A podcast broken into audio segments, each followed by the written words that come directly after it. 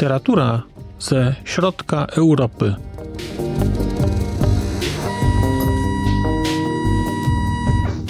Podcast około książkowy.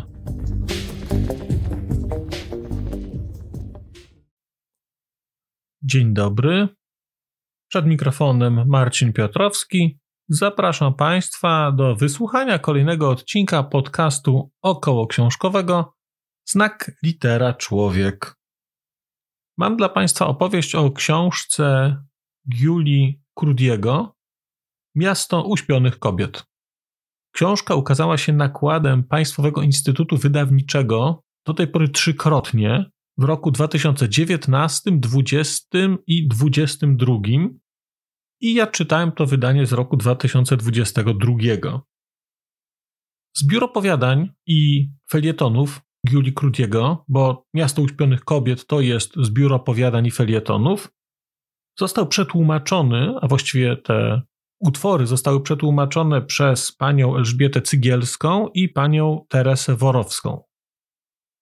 Bądźmy szczerzy, ja nie znałem wcześniej twórczości Giuli Krudiego i o tym, jak jego twórczość i jak jego osoba była istotna dla węgierskich pisarzy, dla węgierskiej literatury, dowiedziałem się właściwie z posłowia napisanego przez panią Elżbietę Cygielską, znakomitego posłowia, ale posłowia koncentrującego się głównie na osobie Giuli Krudiego, a w mniejszym stopniu tak w czystej formie na twórczości, chociaż pewne rzeczy też są tam dosyć wyraźnie poruszone, zaznaczone. To posłowie jest częścią tej książki, ona jest na końcu, i lektura jego jest rzeczą wnoszącą. Nawet zastanawiałbym się, czy nie warto sobie od tego zacząć, bo łatwiej potem te rzeczy czytać, jeżeli zna się nieco głębszy kontekst, który się tam pojawia. Mówiąc, że Gyula Krudi jest osobą, czy był osobą istotną dla węgierskiej literatury, trzeba powiedzieć, że to był pisarz, który mimo, że żył stosunkowo krótko, bo on zmarł w wieku bodajże 55 lat, to pozostawił po sobie mnóstwo, mnóstwo utworów, a to po części z tego powodu, że on wyznawał taką zasadę, że właściwie codziennie trzeba napisać ileś tam stron, chyba kilkanaście nawet. I mimo, że żył powiedzmy bardzo aktywnie, bo był takim bon vivantem i taką osobą, no naprawdę korzystającą z życia, to niezależnie od tego, o której wracał, zawsze przed pójściem spać, zanim zasnął, pisał. Umarł właściwie w biedzie, stosunkowo młodo, ale jego dziedzictwo, można byłoby powiedzieć, przetrwało. No i zbiór opowiadań Miasto Uśpionych Kobiet jest szansą na trochę takie zajrzenie do tego, w jaki sposób Jula Krudi pisał, o czym pisał. Na takim najwyższym poziomie ogólności powiedziałbym, że te opowiadania to są opowiadania z jednej strony o prowincji, z drugiej strony o Budapeszcie. One są tak wybrane tutaj. Ta prowincja, którą tutaj poznajemy, którą mamy okazję zobaczyć, to są tak zwane północne Węgry, ale w momencie, kiedy Krudi to pisał, to pod pojęciem północnych Węgier rozumiało się Słowację, znaczy obecną Słowację. Wtedy północne Węgry to były północne Węgry, ale w północnych Węgrzech mieszkali Słowacy. Przyznam, że dla mnie, jako osoby pochodzącej z południa Polski, to było ciekawe doświadczenie, bo nie zdawałem sobie sprawy z tego. Po prostu zacząłem czytać te opowiadania i nagle pojawiły się tam miejscowości, które zwyczajnie znam. Nazwy rzek, które znam, bo tam jest regularnie pojawia się Poprad, tam się pojawia Lubowla, tam się pojawia Kierzmark. I to są takie rzeczy, takie miejsca, no, które dla mnie są bliskie o tyle, że po prostu w całej mojej młodości, w byciu jeszcze, w mieszkaniu jeszcze na południu, to te rzeczy po prostu były normalnymi miejscami, normalnymi nazwami.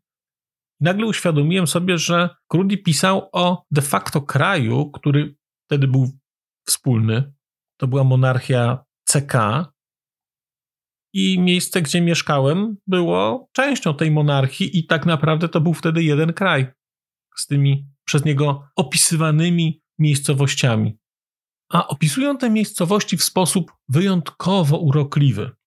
Powiedziałbym, że te fragmenty czy te opowiadania, które dzieją się na tej prowincji, są zanurzone w takiej pozaczasowości, są zanurzone w takiej prowincjonalnej nudzie, trochę w takim zamknięciu, w takim odcięciu czasowym.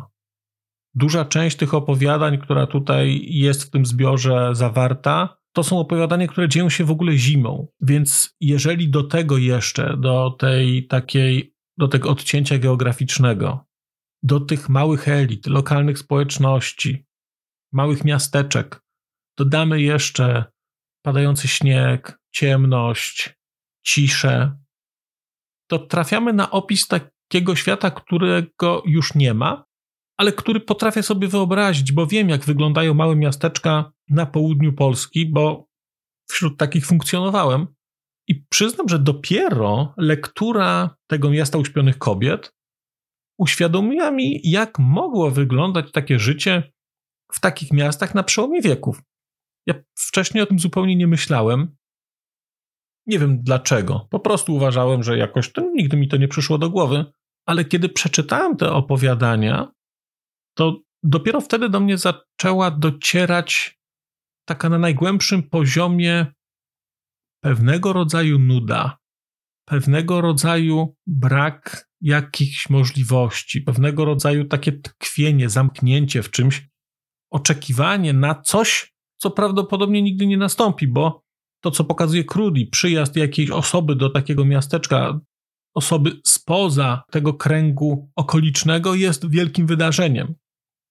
Z tego powodu wydaje się nieledwie bal, mimo że ta osoba jest, no, powiedziałbym, nikim, nikim specjalnym, po prostu gościem, który się tam na kilka dni zjawia. Patrząc na te małe miasteczka, oglądamy trochę takie życie codzienne.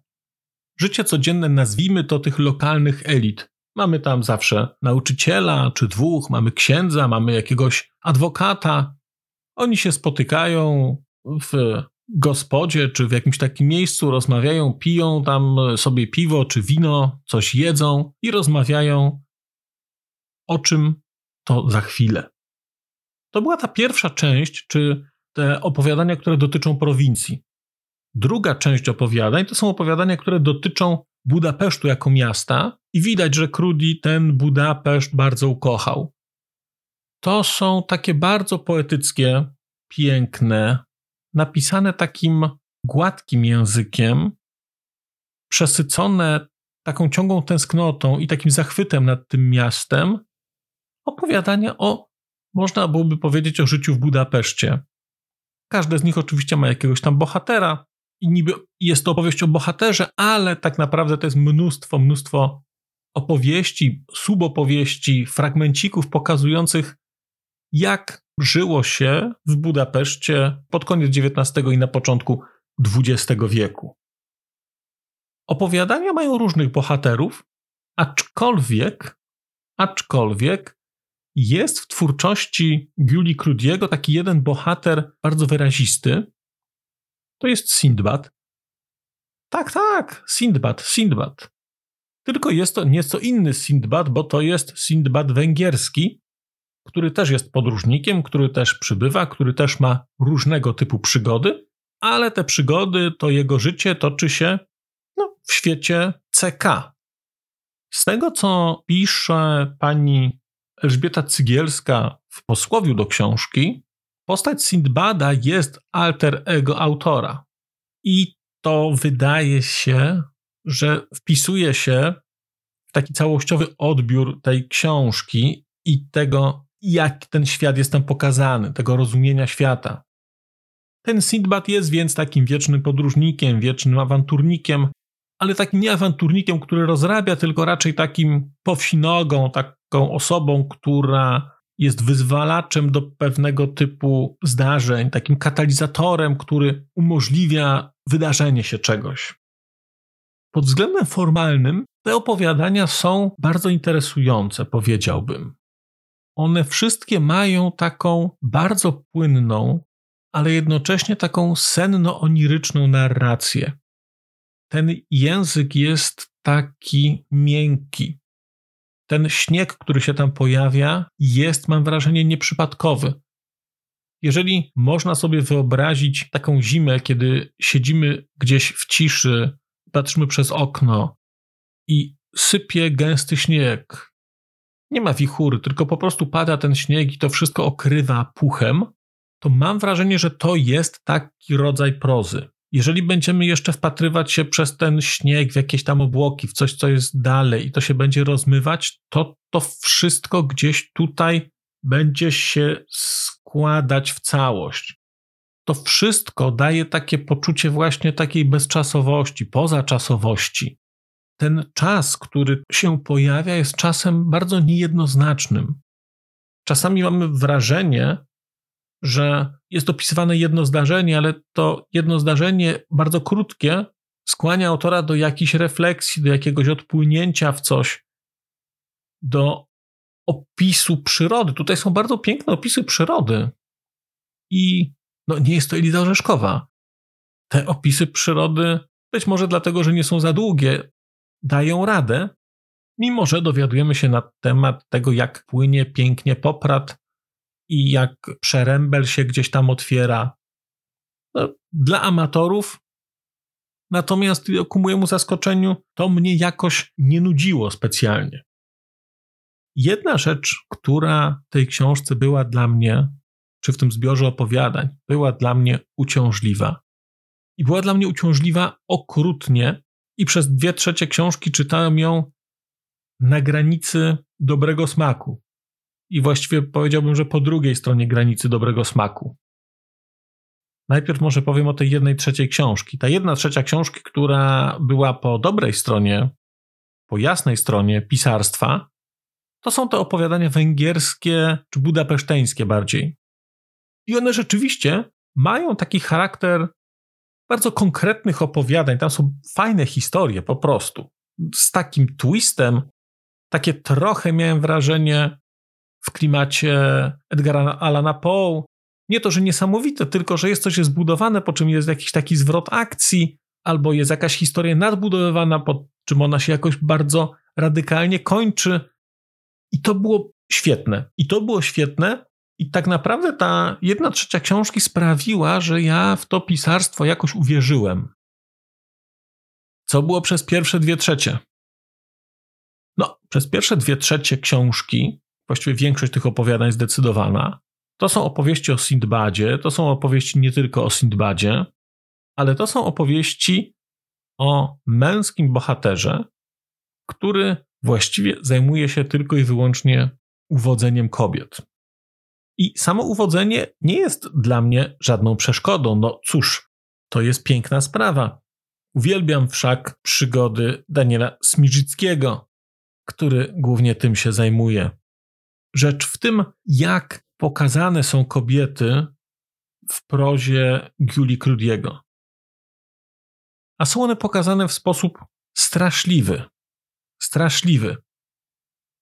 Nie, to nie jest tak, że Krudi się z nich jakoś wyśmiewa, że jest antyfeministyczny. To w żaden sposób. Rzecz w tym, że te kobiety, które są tutaj pokazane, są pokazane jako osoby całkowicie bezwolne, zawsze gotowe poddać się temu panu, który je nachodzi i namawia do złego. Namawia do złego z dobrym skutkiem dla siebie, ale całość sprawiała wrażenie czegoś, jak dla mnie, poza granicą dobrego smaku. I to mimo, że tutaj nic nie jest pokazane w tej książce. Tutaj jest e, te sceny miłosne, które są tutaj pokazane. To są sceny miłosne takie, jakie mm, mieliście Państwo okazję oglądać chociażby w filmie Stawka większa niż życie. Czyli Klos zbliża się do kogoś, do kobiety, bierze ją w ramiona, gaśnie światło, a następnego dnia jest już w mundurze w swojej jednostce. Pomiędzy coś było. Widać to po oczach, kiedy spotykają się ponownie. I dokładnie w taki sposób wygląda to tutaj u Krudiego. Ale jest w tym jakaś okrutnie, okrutnie denerwująca maniera takiego traktowania tych kobiet w sposób e, całkowicie przedmiotowy. To wszystko, o czym mówię, jest objawem ogromnej miłości Krudiego do kobiet ale opisują to w taki sposób, to jest tak stary sposób myślenia, że naprawdę czytałem to i nie mogłem uwierzyć. No, posłuchajcie Państwo sami. W miasteczku wino było czerwone, a oczy kobiet mroczne, jak wnętrze stogusiana, z którego przy świetle lampy wywleka się upadłą dziewczynę. No, nie wiem jak to skomentować. Ale jest jeszcze lepszy fragmencik. Sięgnijmy chwilkę wcześniej. W ogóle, zanim przeczytam teraz fragment, powiem, że ewidentnie nogi, stopy, a właściwie małe stopy, stopy obute, obute w buciki, są jakimś gigantycznym fetyszem Krudiego i to się pojawia tu na każdej, praktycznie w każdym opowiadaniu są jakieś nogi, jakieś pełne uda, łydki, białe pończochy. To jest cały czas tutaj. To jest do tego stopnia, że w którymś opowiadaniu bohater spaceruje gdzieś po mieście i jest jakaś dama, która wygląda przez okno. A żeby zwrócić na niego swoją uwagę, to w którymś momencie ona staje na rękach i przez okno widać tylko nogi. No więc, znając to, proszę posłuchać takiego fragmentu. Ta kobieta miała buty jak jakaś księżna. Gdzie je szyła, gdzie stalowała w tym miasteczku, w którym kobiety pewnie zaspokajają swoje potrzeby, sprowadzając towar ze sklepu w Karlsbadzie? W butach tych kryły się zgrabne i wielce obiecujące nogi. Te francuskie obcasy być może z wdziękiem depczą męskie serca, a może są tylko po to, by w domowym zaciszu być dla kobiety rozrywką, jak haft na koszuli czy falbanka na halce. Kształt tych nóg, nóg hartwigowej, przywodził na myśl kształt rajskiego węża. Inaczej niż u większości kobiet, nie stykały się one w kolanach, by się potem rozdzielić jak harpun. Jej kolana od wewnątrz dzieliło mniej więcej 10 centymetrów, jak u młodych ludzi, którzy od niedawna uczą się konnej jazdy. W szparze między tymi kolanami na pewno swobodnie przepływają wiatr i myśl. Zmieściłaby się między nimi płonąca wielkanocna świeca zdobna w złote baranki. No i przyznam, że kilka razy podczas lektury miałem sytuację, że przeczytałem coś mówiłem sobie w głowie: niemożliwe. No niemożliwe, żeby ktoś to napisał. Czytam jeszcze raz. No, cholipka, to jest napisane. Naprawdę jest napisane. W szparze między tymi kolanami na pewno swobodnie przepływają wiatr i myśl.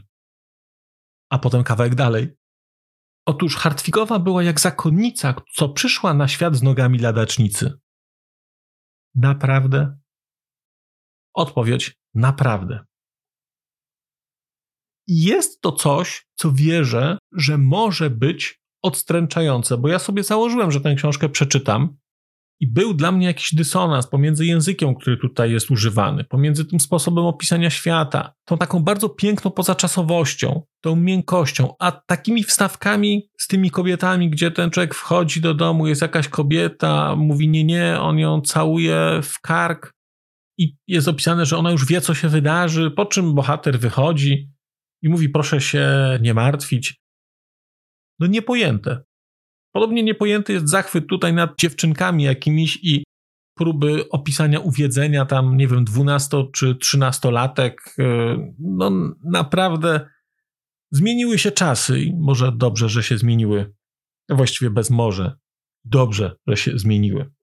Nie jest jednak tak, że ta książka jest bezwartościowa. No nie, no to jest napisane pięknie. Jeżeli się weźmie tylko poprawkę na to, o czym tutaj mówiłem, to te rzeczy są literacko bardzo interesujące, a w szczególności literacko interesujące są te rzeczy budapeszteńskie i mi się one naprawdę bardzo podobały. To były fajne opowiadania, na dodatek jeszcze trochę z takiego końcowego okresu Belle Époque, takiego świata, który już nie ma, który się skończył wraz z I wojną światową, a tutaj on jeszcze wybrzmiewa. Trochę taki świat szwejkowski, tylko to jest nie Szwejk, tylko to nie są Czechy, tylko to są Węgry, ale to nadal to są te klimaty, ta monarchia, to społeczeństwo. Więc decyzja będzie po Państwa stronie, czy czytać książkę Giuli Krudiego Miasto uśpionych kobiet.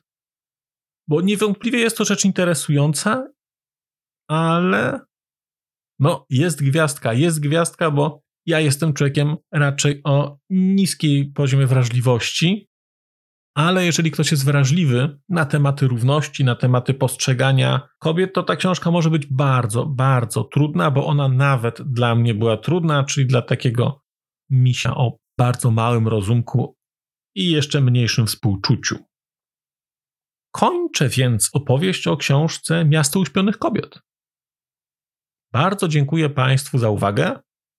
Zapraszam do dzielenia się przemyśleniami, komentarzami oraz wszelkiego typu rzeczami, które przyjdą Państwu do głowy.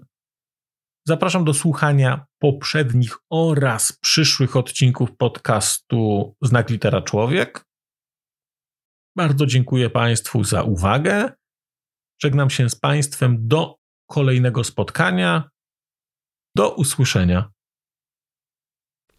A już zupełnie na koniec powiem, że skoro wysłuchaliście Państwo tego odcinka, to w jego opisie znajdziecie link do serwisu YouTube. W wersji YouTube'owej e, jest miejsce na skomentowanie go. To jest takie miejsce, gdzie można komentować ten odcinek, rozmawiać, zadawać pytania, wymieniać się spostrzeżeniami, do czego Państwa bardzo zachęcam, gdyż udało się już na tym YouTubie zgromadzić trochę bardzo ciekawych osób, bardzo ciekawych komentarzy i trochę stworzyć taką społeczność ludzi rozmawiających o książkach. Też na koniec, zupełnie na koniec, e, poproszę Państwa o wystawienie oceny mi w ramach e, tych platform podcastowych, na których Państwo tego odcinka wysłuchaliście. I nieważne jaka ta ocena będzie, istotne dla mnie po prostu, że będzie. Tymczasem się żegnam już naprawdę i do usłyszenia za czas jakiś.